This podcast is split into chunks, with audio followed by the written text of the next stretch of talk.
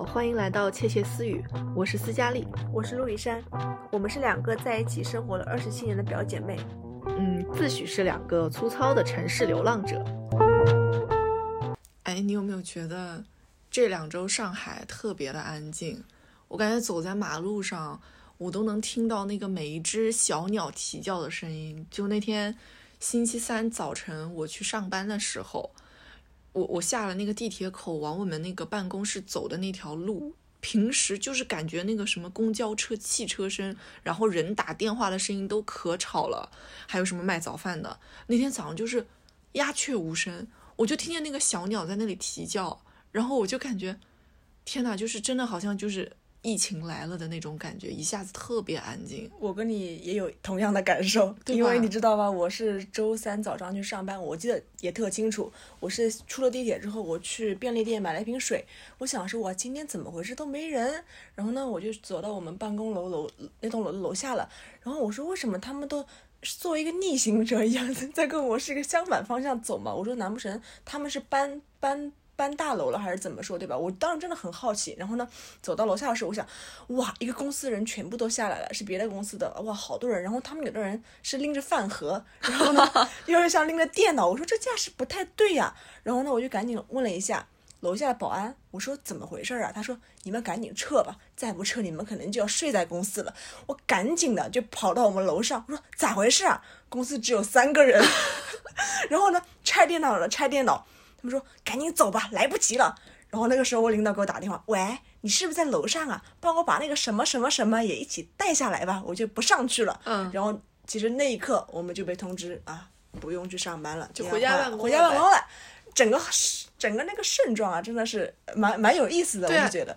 然后你们你们你们，你是周三被通知居家办公？我当时周三坐在办公室里，我们办公室里面就是。有一部分人已经就是被隔离在家里了，然后剩下的人就在那里蠢蠢欲动，说老板怎么还不通知居家办公？也就是下午的时间嘛，就通知了，然后我们第二天就集体回家办公了。我就感觉这最近就是。因为上海不是在一个小区一个小区筛查这个核酸的问题嘛，我觉得出现了出现了各种各样还蛮好玩的事情。就是我们不是最近也被居家，虽然我们呢还没轮到我们小区，就是作为决赛圈的选手，是的，是的，我们还我们还是相对自由一些的。然后今天早上去买菜，我再一次见证了，就是小区附近的这些居民原来是这么有活力的，全在那里买菜，然后。当时你记得吗？那个大喇叭还在这里喊说：“所有我们的经营者，四十八小时做一次核酸，我会和你们一起共同做核酸，你不要什么大意之类的这种，对，不要有侥幸的心理，对，不要是漏网，不要成为漏网之鱼，请大家都记得去做核酸。我就一，我就最近都感觉说，嗯，整个状态都不一样，就包括你看，其实我们上周。上周我们都还没有开始进入这个阶段的时候，我们不是还出去看了郁金香嘛？去外滩边上看了郁金香。其实那时候上海已经人逐渐变得少下来了，我就第一次觉得外滩人那么少。呃，只有飙车的，只有只有，哎，对，只有出来飙车的。然后我我们当时就是还在那边，就是各种给郁金香拍照，然后平时喝的那个。咖啡店也不不会排队了，对对对，什么电影院也都关了，就那天就觉得整个路上都特别的安静，就不像上海了，它原来的生机感觉没有没有了，消失了。但是你同时会觉得，因为那天天气特别好，你同时会觉得，其实上海春天真的来了，就是有一种。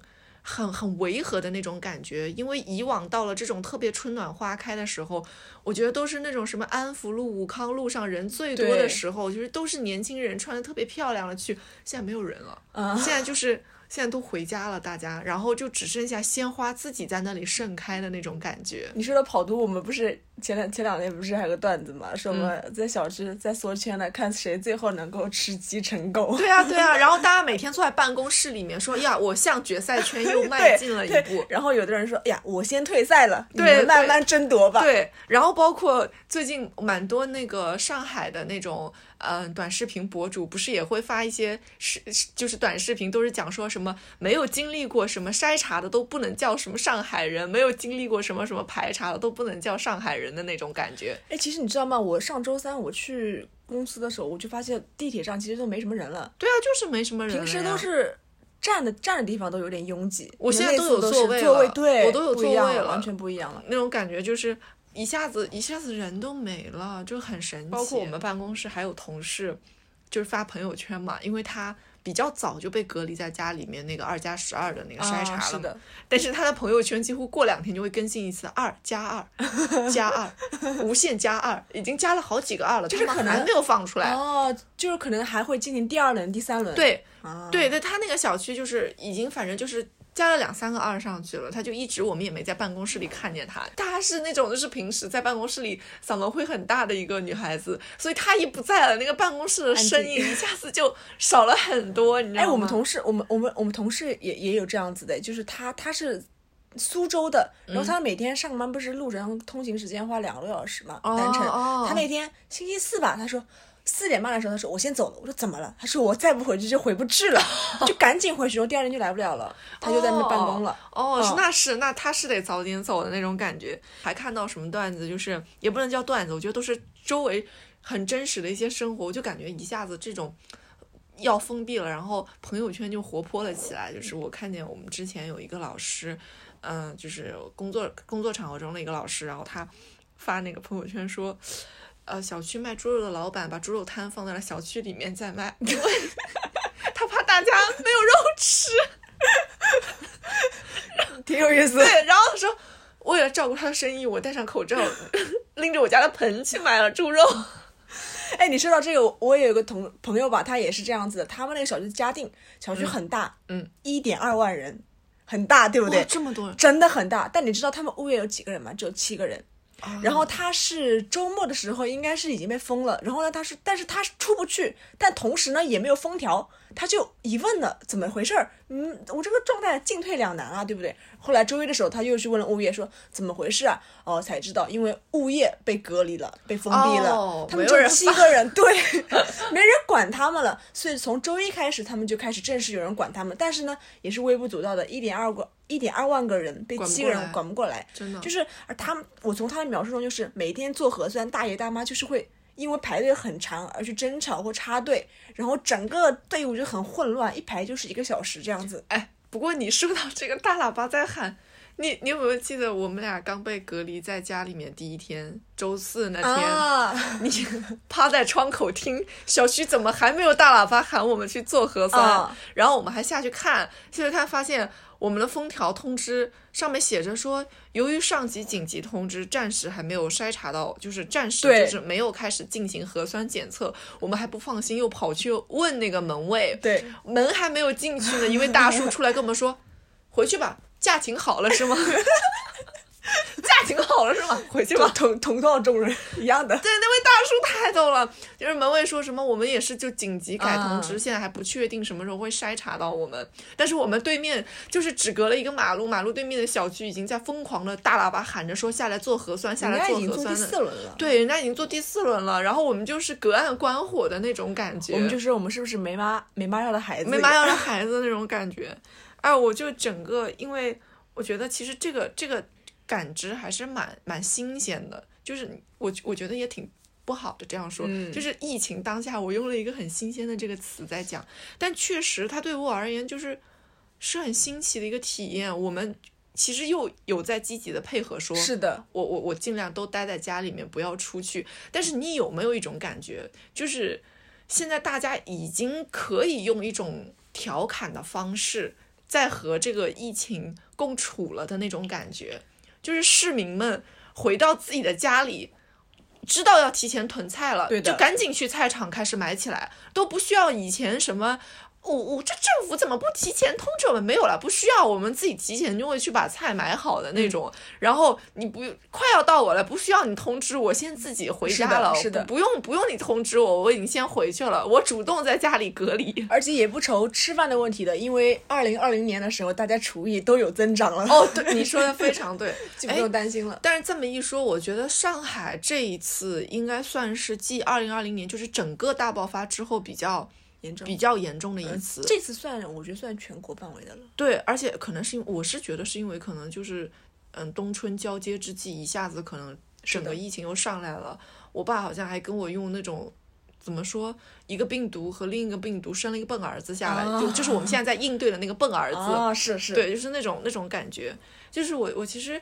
其实，在去年的时候，去年夏天的时候，不是我们老家那个地方，对对对，也是蛮严重的一轮嘛。但是因为我们老家是个小城，所以他当时就是集体封闭嘛，是的，一个月封城，就整个集体封闭起来，然后全员核酸，是的。但是，嗯，像跟上海这次还有点稍微不一样，可能是呃一一批一批的在排，对对对，在排查的那种感觉。其实我我能明显的感觉到那个状态很相似的点就是。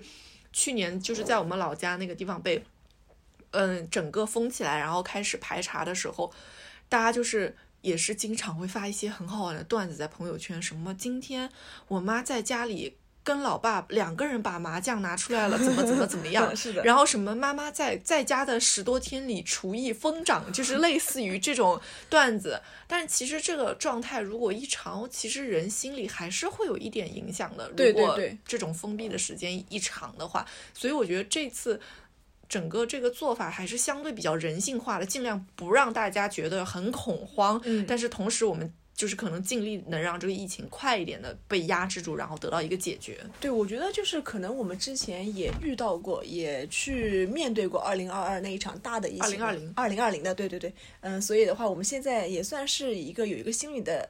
底线和那个戒备在那边嘛，我觉得算是。所以如果说还有一些大风大浪的话，我们首先是可以相信我们这个大城市，相信我们上海，或者相信我们整个中国是可以面对这次疫情的，对不对？然后同时的话，我觉得我们国民素质有在提高。哎，我觉得不是，大家是真的有那种就是意识上的提升的那种感觉，加上就是我们已经。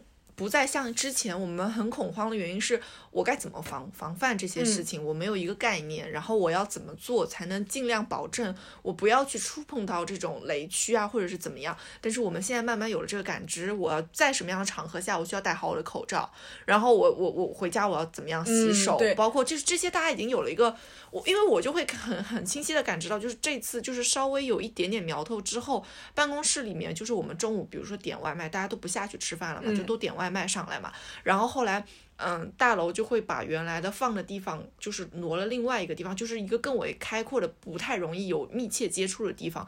然后包括我们拿上来之后，哎，我们同组的同事都会相互提醒说，记得先去消个毒啊，洗个手啊。以前可能你你你忙起来没有那个概念，你快餐拿到手上你就开始吃了嘛，然后大家。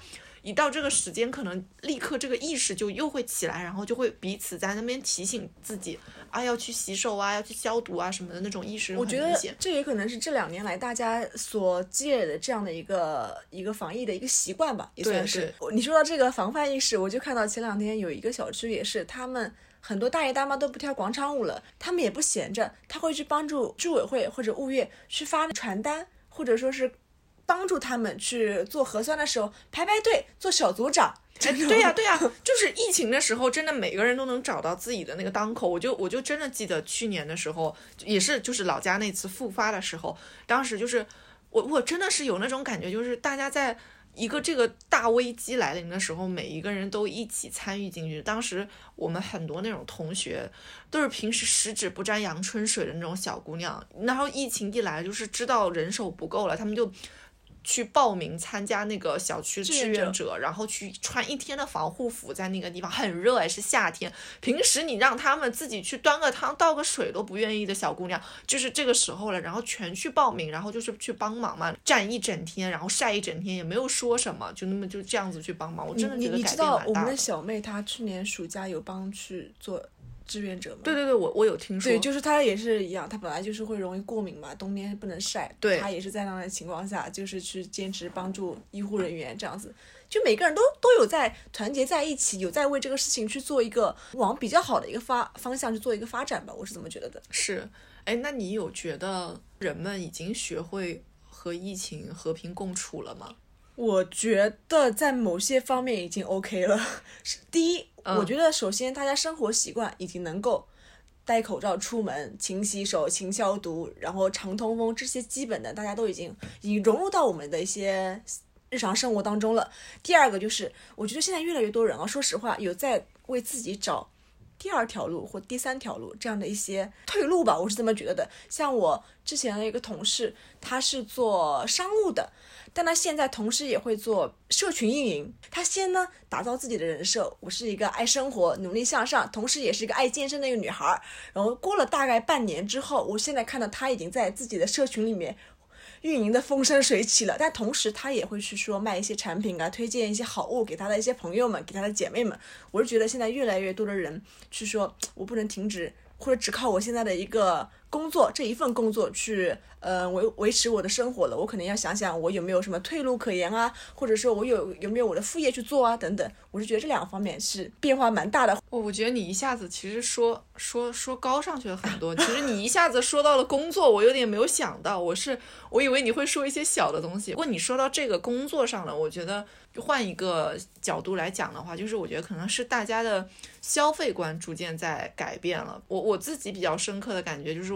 以前大家会呃蛮大手大脚的去买一些东西的话，现在可能更会在理财这个上面去重新做一些规划，不再是简单的我我什么所谓的及时行乐，所谓的我赚到了一一大笔钱，我可能当下就花掉，没有存款，没有积蓄这种情况，我觉得是大家可能对于自己的呃。更长远的生活的规划，他会有希望有一个 backup 的东西在那个地方，就包括我们办公室可能九九年的刚入职半年多的小朋友，他们都知道要去给自己就是存一个小金库，即使这个小金库不是很大，但是如果遇到一些事情的时候，他可以把这笔钱拿出来，就是及时补救的那种感觉。就包括可能以前我们花钱会。重心有的时候可能还会想着会去买买一些可能超出其实我自己生活范围能力范围的东西，但可能现在我们慢慢的在减少这样的开支，去把这些开支放在更有效的投资上面。我觉得哪怕是说的。嗯，空一点就是包括我们去投资自己在学习、在健身，就是在让自己整个人的状态变得更好的这种投资上面，是会会，我觉得会是一个蛮大的改变。嗯，但是我我有想到结合我自己的一个改变，就是不谈这么这么严肃的东西。我觉得我这两年，因为我很喜欢刷 B 站，嗯，然后以前可能是也会刷 YouTube 上面去看一些博主的 Vlog 之类的那种。但是以前可能我会看很多各种各样的什么，嗯，美妆类的也有，然后什么穿搭类的也有。但是这几年这些已经没有办法吸引我了。对哦，我只爱看一种就是生活类的 vlog。是的，是的。我喜欢看在全球各地的那种嗯 vlogger 们录录的他们的生活。我觉得这个带来的改变，我本来以为只在我自己身上发生了，直到后来我出去跟我朋友就是吃饭的时候聊天。我发现他也是这样的，后来我们就得出了一个为什么，是因为我们出不去了。嗯，我们我觉得你你不觉得吗？其实就像现在上海春三四月份是最美的季节，包括我自己本来也说，我希望三月底我能出去转一圈，就是去玩一玩什么的。但是因为这个疫情突突如又起来了之后，其实这个让我们又不能很很自由的出去玩了。我觉得疫情真的很深刻的一个改变，因为。除了那些所谓经济上的一些改变之外，最大的就是很爱出去玩的人都不能出去玩了。本来可能一年也就出去散心两一两次的人，最后连这个一散心一两次的机会都没有了。然后我就会觉得说，我我变得特别喜欢看那一类生活类博主的 vlog，是因为。他们在其他的城市生活，可以我透过这个小小的屏幕我去看见他们在那个城市生活的一个状态是什么样的，让我感受到那种啊，如果我也能在那个地方，我的感觉应该会是什么样的？就是那种变相的云云旅游的感觉。对，因为我记得你每次看的时候，我都会来一句，我说呀。就在羡慕别人的生活，别人的生活了。然后你说啊，出不去，只能羡慕了。对，出不去，只能看一看因为你你是美国的也看，加拿大的也看，对吧？对，其实都看，其实都是就是分布在世界各地的可能一些一些华人或者什么的，就是。他们他们也会讲疫情当下他们在那个地方自己的一个心理状态，包括他们其实也会讲他们自己在那边可能也出不去玩了。但是就是因为在不同的城市，你看到了不同城市的人的生活的一个状态，你会有一种这个世界其实还是在一起的那种感觉。就是我觉得这个还是在我自己身上看到的一个蛮特别的改变。我觉得包括之前很偶然的在办公室里和大家聊天。我说我不知道你们有没有在 B 站上刷到过一个博主，叫大庆赶海。然后我以为没有人听过这个，结果你知道吗？就是好几个人出来跟我说。都看过，然后你你知道这个大庆赶海是播什么的吗？就是大庆赶海这个博主，他就是会呃每天去海边，他拎个筐子，拎个摄像机，然后呢他就去看铲子什么的那些工具嘛，他就挖挖挖，然后可能今天挖了一个小螃蟹，然后挖了一个蛤蜊出来，他会挖出各种各样就是埋在沙子里的那种生物，然后他每次都猜得很准，说。看着这里有一个什么什么样的气泡，我猜里面应该有一个多大多大的什么什么什么生物，一挖挖出来就真的，他就会说，他就会说，这个如果今天晚上回去炒着吃，会怎么样？我大概能想吗？就是，然后就大家对于生活就开始喜欢看这种很奇怪的对对，你说的这个奇怪或者说另类的，我之前好像看到。朋友圈有时候说，哎呀，我妈在看人家直播，看人家开蚌，开蚌，对，看两小时了，看两，她也不下单，她就看人家开蚌，这个蚌里面有几个珍珠，她猜一下，然后。那个屏幕里面那个主播跟大家这个互动性极强，特别强。对，我觉得这个绝对是一个蛮明显的改变，因为我真的以前觉得没有，我至少至少如果这是在疫情之前，我是不绝对没有，我都没有闲情逸致去打开这种东西。我觉得就是现在就是真的，你你不觉得你的大脑就经常会需要一种放松的时刻？是是需要让我的大脑置于那个海边，置于那个落日下，对，我去感受海风。对对对对对对。就是我，我经常会觉得说，疫情给人带来的情绪还是有蛮大改变的。我觉得人不那么不那么容易快乐起来了。是的，我觉得这个是很潜移默化的一种改变。对，所以我觉得有的时候我们真的快乐的时候，我们会疯的。对，我们就一直会把这个快乐反复说，正过来说，反过来说。就像我们之前去年，我们几个朋友一起去。小海边玩了玩了几天，对，看我们快乐的像傻子一样。就而且我们后来就是呃，那那那在那个岛上的那个几天聊到的事情，后面还会拿出来不停的涮，然后讲完了还会再说，好想念那天的日出，好想念那天的日落，就是觉得不不常再会常有机会看嘛，因为毕竟当时刚好处在一个。可能疫情也没有那么严重，我们又都有时间的状态下，就是我觉得后来我就会觉得说，出门其实就是已经是一个在碰运气的感觉了。然后我们的心情的好坏会随着这个时局的变化，然后有很大的波动。然后我我是蛮深切的觉得说，这两年其实真的没有那么容易开心起来了，就是尤其是你你自己生活中可能也出现了一些让你不那么容易快乐的事情，再加上一个。时局的一个动荡之后，你其实在这个大环境下就很难开心起来。就包括之前你不是也跟我说，哎呀，最近就总只想看些甜甜的剧，因为不要动脑子。就是以前可能我们都愿意看一些那种特别深奥的、对深沉的，包括一些无聊的历史剧，包括一些那种纪录片，对纪录片什么惊心动魄的那种。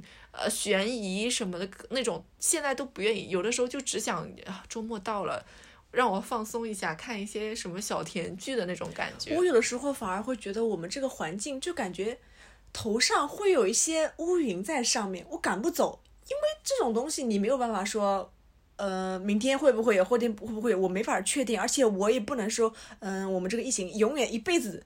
都消失了。我我我们之前不是也常说吗？可能之后这也许是我们身边一个比较常有的一些类似于流感这样的一个症状存在了。所以我就觉得每天就感觉是是在放晴了，但是呢，晴天下面总有那么几块乌云飘在我头上，就感觉会压制着我整天的心情啊，这这样子的一个感觉。这种就是大环境的那种。你你我前两天读到一个词，但是好像也不是新词了，就是叫。政治性抑郁，嗯，就是的确是这样，就包括我之前前前几天在另外一个电台里面听到，就是詹青云他和主主播聊天的时候，他就说，我觉得大环境很动荡，但是我自己的小生活其实过得蛮好的。但我不敢开心，是的，就是 我我不确定在这样的一个大环境动荡的时候，我有没有资格开心。我懂，我懂，就这个就像那种，比如说，嗯，学校里面这次考试全班考的都特别差，但你呢，其实考的特别好。对，你说你是笑呢还是不笑呢？你的好姐妹考的也不好，你的那个同桌考的也不好，就是一样的就是就是这种感觉，就是就是。我们身处在这个时局之下，如果我们碰到了一些开心的事情，我都不太敢大笑，我生怕别人觉得我们有病那种感觉。哎，我我其实就想到加缪有一本书，就是《鼠疫》。其实我记得当时疫情刚出来的时候，这本书又重新又火了一次，因为我真的觉得那个里面可能描述了很多。场景和人物的形象的确在疫情当下的时代，它就很契合。我就记得里面有一句话，他是这么说的，就很像我们刚刚说的那个政治性抑郁，就是人一旦意识到世界荒诞，即使没有感染上疫症，也平添了心病，这就是深陷围城、心陷绝境的那种征兆。嗯，就是确实是，就是是的，我自己心处在这个大环境里。我很难让自己找到一个很自洽的和这个世界相处的那种方式。嗯，是的，我不知道很难找到这个平衡点。对对，我不知道你自己在疫情来了的这个两年里，两年多里有没有一些改变，或者是一些心态上的那种转变。首先，第一个我就是我我知道会存钱了，这是实话，就是看起来也是消费观上的改变。对，这个看起来是很普通，但我觉得就是蛮现实的一个问题吧。总感觉担心会不会突然有一天没了工作，没了经济收入来源，我是不是还能够在这个上海能够吃得香，就是睡得饱？我们需要一笔钱，让我们偶尔在遇到危机或者是自己想任性的时候去挥霍一下，挥霍一下，让自己有那么底气。嗯。对，待着，对，确实是。对，然后第二个的话，我可能觉得就是心态上可能会觉得啊，让让自己对于某些事情不会那么硬了，不会那么。较真儿，那么拧拧着了，可能在自己对这个事情做不好，我就会觉得哇，你为什么做不好？我能把这事情想三天想不明白，但是我现在会觉得让自己说，如果这个事情我做错了，或我想不明白，我必须在今天晚上睡觉前让自己好好的梳理一下，因为不要把这个情绪带到第二天，因为我知道我我会。反复想，就想想不出来，然后呢会浪费我后面的时间，然后我觉得这个自我消耗和自我这个情绪的一个抒发是非常不好的，就是不希望有太多内耗了，太内耗了，想不明白也不跟你说，所以你有时候会说你有情况不跟我讲，我没办法帮我解决我这个情绪上面的一些问题，然后所以我觉得就是现在让让让自己在一个规定的时间内去把这种情绪去尽量让自己先讲明白，如果说搞不明白的话，我还是希望。告诉你，或者说告诉家人，告诉其他朋友，对。情绪的一个排解，我觉得是我这两年有在努力让自己去说做的更好的一个点吧。我觉得，哎，我觉得你说到你这个情绪的改变，其实你你自己的这方面的成长，不是只有你一个人看见的，就是啊，我们那个学艺术的姐姐，她她见几乎一年也就见我们见一两次，但她每一次都会说，哎，我觉得。呃，你是不是好像性格上没有变得更开朗了？你开始更愿意往外说了，因为的确就是天天看着你，我可能还感知不大，但是他一说之后，我我也会有那个感觉，因为你原来是属于那种可能有情绪，就真的你晚上自己心情不好。脸往那儿一摆，就往那儿一坐。你你你脸往那儿一摆，自己往那儿一坐，我知道你是不开心，但是旁边看着的人就会跟着你一起不开心。会的，就会其实是会相互影响。但是当你。愿意去把这些事情都说出来，然后分享出来的时候，你自己可能也排解掉了，然后你周围的人心情也会跟着你稍微舒坦一点，因为不至于需要说我们彼此看着自己谁也看不爽谁的那种脸色放在那里。其实事情都是小事情，对芝麻点，无非就是工作，无非就是生活，就是这些事情。如果讲出来的话，可能会觉得通了，也就那样了。对，确实是会有这种感觉。哎，你其实你刚刚有提到，你觉得就是疫情可能。不会有真正消失的那一天吗？其实我也在想，我觉得可能疫情，也许就是它有一天可能悄无声息它就没了，但是我觉得它留在人心里的恐慌会一直在。是的，它真的会一直伴我们左右吗？也许真的会伴个几年，但是也许就会像非典一样，后来很多年之后没有人再提非典了。对对对。直到这次疫情来了，大家又想起了非典，会不会将来等到？也许未来还会有类似的灾难出现的时候，人们也会再去重新回味这一次的这个疫情带来的比较长的、比较深远的一个影响。有没有那种感觉，我们一不小心成为了一个活在大时代里的人？我我就是以前我没有想过这件事儿，特别是可能早几年，特别是在我们上大学的那几年，我觉得真的是一种国泰民安的那种感觉，就是我我们就是每天就是过好自己的小日子，然后好像世界也在。朝着一个很积极向上的轨迹，包括那几年我们出国留学是处在一个留学热潮的时候，是一个国门积极开放，然后。天呐，我突然像在上那个新闻的那种感 觉。不过确实那段时间整个国际状态还是很不，就是它是处在一个真的是那种所谓全球化，对对对，在积极向上发展的那种感觉，一直到我们留完学回来，我觉得都是整个那种都是很蓬勃的那种感觉。但是那个时候你不会有一种你身在大时代的感觉，就是我们所有人都在过好自己的小生活，这个这个大世界好像就不错了。这个疫情一来了之后，它好像成为了一次。全球的公共性事件之后，再加上你比如说这次复发刚好前后有多少事情？今年从冬奥会开始，这是好的事情。对。然后从俄苏的俄乌的战争，对，就是不好的事情。就是，然后再加上疫情的复发，就是我们似乎一不小心成为了活在大时代里的人。当你身处在这个所谓的大时代里的时候，你有想过你要怎么样在这个时代里自处吗？嗯，我觉得身处这个大时代，我已经算是一个幸运的普通人了，因为我觉得我还是过着自己的小生活，没有被感染，然后生活节奏的话也是相对稳定的，而而且同时的话，对我个人而言，我觉得自己的不管是生活经验啊，或者说是一些工作上面的技能啊，或者说是自己的一个个人的一个技能，都有了一些成长。嗯，因为我知道了。没有工作是不行的，所以会有一些一技之长、以备不时之需。而且同时的话，我觉得 就是不管什么时候得得要学会思考，这是我之前在疫情之前我是会疏忽的一个点吧，就是不懂得思考，就是有什么事儿就直接往前去做。我也不明白这个事情为什么会发生，为什么会发生在我身上。但现在的话，我可能会觉得，哎，我是不是要停下来去思考一下 中间的原因？格局打开了，打开了，就是让自己得要。站在更高的角度去看这个事情本身，或者说去思考它为什么会发生，而且我会觉得，嗯，其实我们可能眼前的遇到的很多事情，不不是不是偶然或者不是幸运的，可能就是我需要去面对它了，所以我会觉得有些机会它其实并没有那么多，我们得要抓住我们眼前的每一个芝麻粒儿、芝麻粒大的一个小小的东西。诶，那你觉得这两年对于你来说有没有一些改变或者一些成长啊？我觉得改变其实蛮大的一个点是说，我觉得对于我个人而言，我不那么在沉迷沉溺于虚拟的世界啊，我觉得我反而更加注重一个现实世界中的连接。在这两年疫情期间，虽然旅行是我很怀念的一个状态，但是我以前跟朋友跟家人讲到过，真正让我怀念的是什么？我很怀念我以前看演唱会的感觉。我很怀念，就是所有人一起在演唱会上大合唱的那种狂欢的感觉。对，我觉得这个狂欢的感觉，在这两年里我几乎没有再感受到过。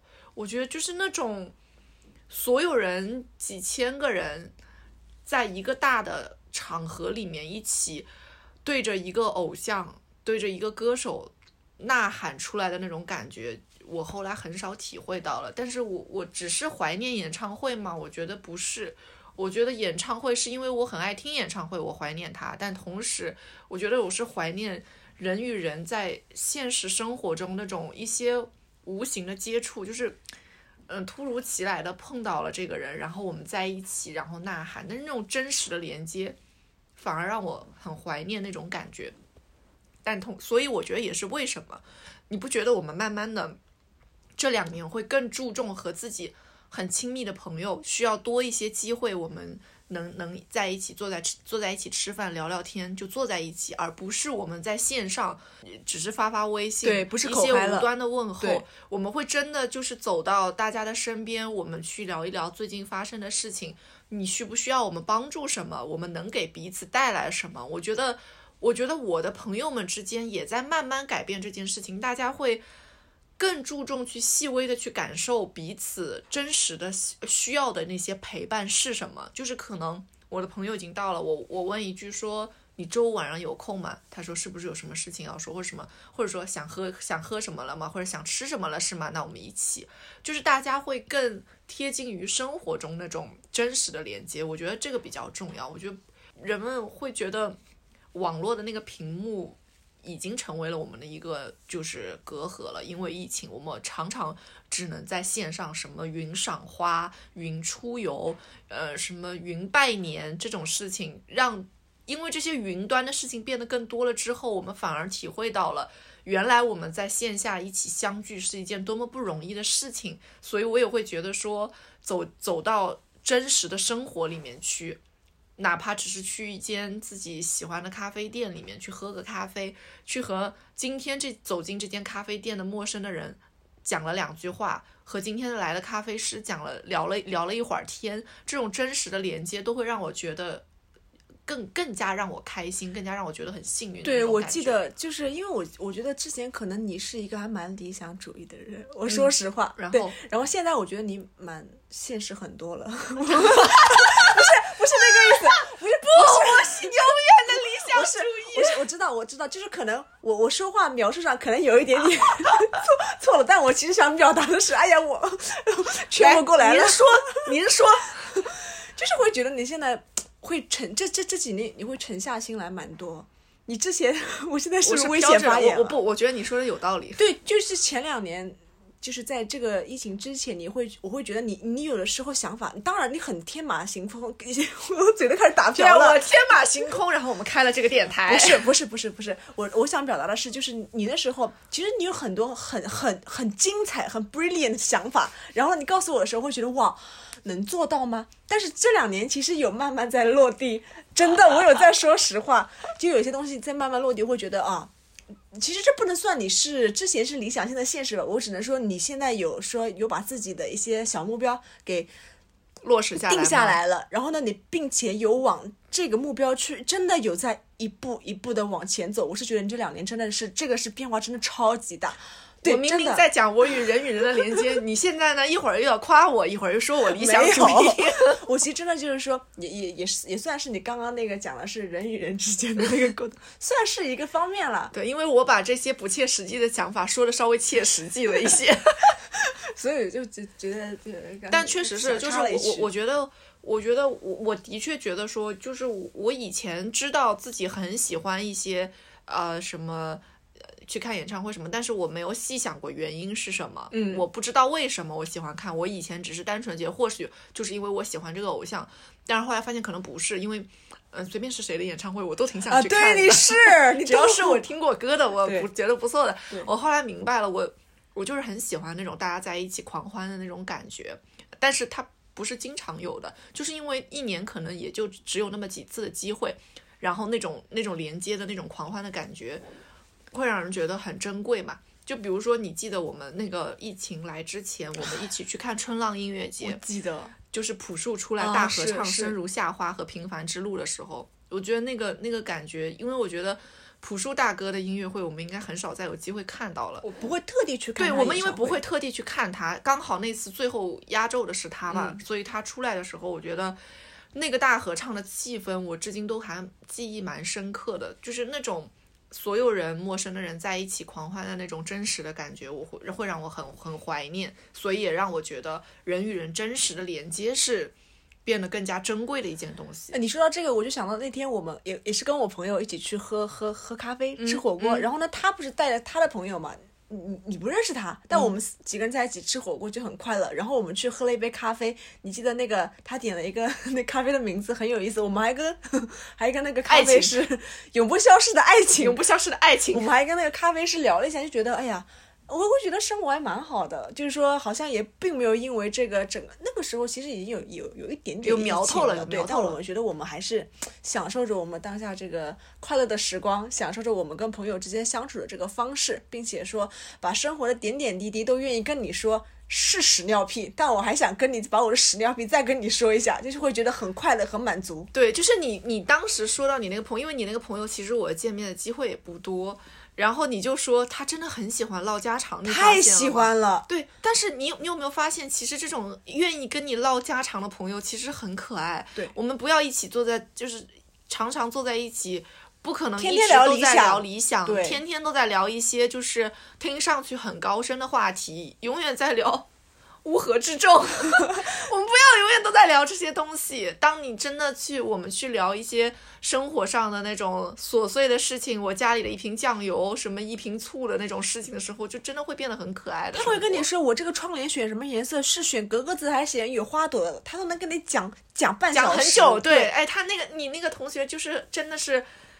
一个窗帘可以聊半个小时的人，就是我觉得很可爱，因为我觉得能把生活的一些细小的事情记得这么清楚，然后愿意跟你把他的情绪表达的这么可爱的人已经不多了，所以我就很珍贵。所以我现在就我其实蛮羡慕你和我朋友他们的，就是你们的分享欲其实还是蛮蛮强的，你的分享欲已经比以前强了，但是。那是对于我而言是对比嘛？但是对于你们相对相相比较于你们的话，我觉得我还是落后很多的。不，这不叫落后，这是这个你这个分享欲这种东西，不是用落后和先进来来来评判的，你知道吗？就是这每一个人本身自己的性格和状态都是不一样的。我也我也经常，我其实有点嫌我自己太吵了，因为不不吵，真的不能说不说自己。就是我觉得我俩住在一块儿，我我们不是也经常说嘛，我我们在某些方面很同频，但同时又又很互补嘛。对，就是一个话多，一个话少。你也没有话很少了，毕竟你聊起你的儿时的感情故事的时候，你可以一聊大聊特聊。不行，收，我们得收。这我觉得这样挺好的。疫情真的是会很漫长的一件事情的话，也不要紧了，我们。在这个大时代里，慢慢找到自己和这个世界和平相处的方式，然后找到能让自己快乐的那种平衡的点，我觉得这个比较重要。反正日子还长嘛，嗯，我相信疫情会慢慢好起来的。我觉得就是我想到用加缪手机里的一句话来结束今天的话题，是因为我觉得上海的春天真的太好看了。大家如果被解封了，还是出去看一看那个郁金香啊、樱花呀，去听一听鸟鸣啊，去在坐坐在路牙边上喝一杯咖啡啊。对，所以我想到了今天收尾的一个一句话，就是加缪手机里他写到的那一句：每个冬天的据点都是春暖花开。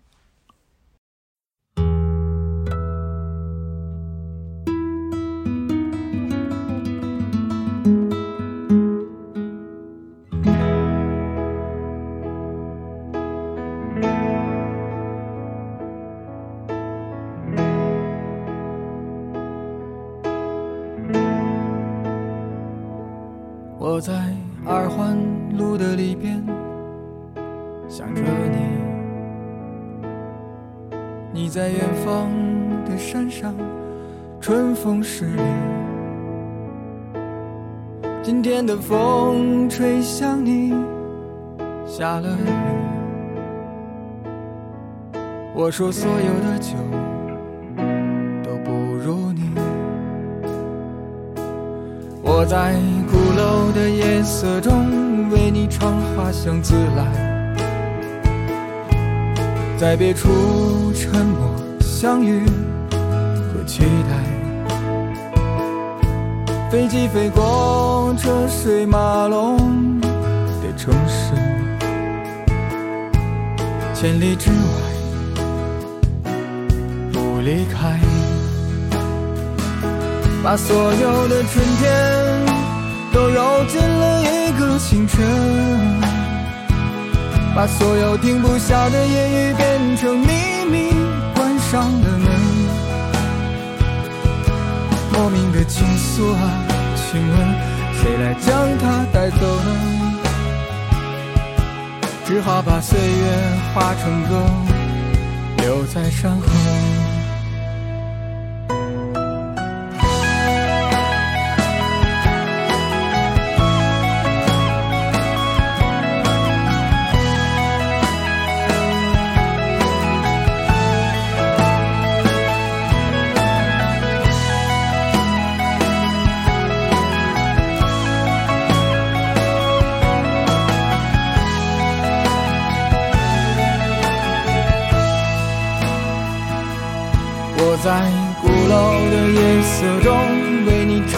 相思染在别处沉默相遇和期待飞机飞过车水马龙的城市千里之外不离开。把所有的春天都揉进了一个清晨，把所有停不下的言语变成秘密，关上了门。莫名的情愫啊，请问谁来将它带走呢？只好把岁月化成歌，留在山河。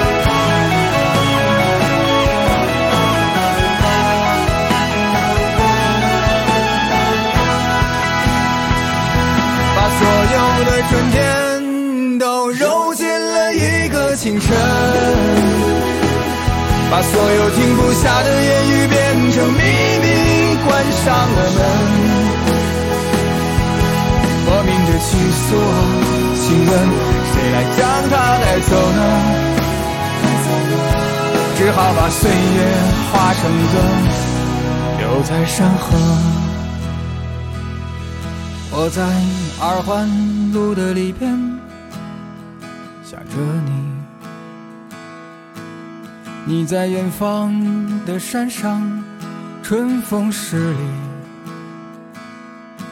今天的风又吹向你，下了雨。我说所有的酒都不如你。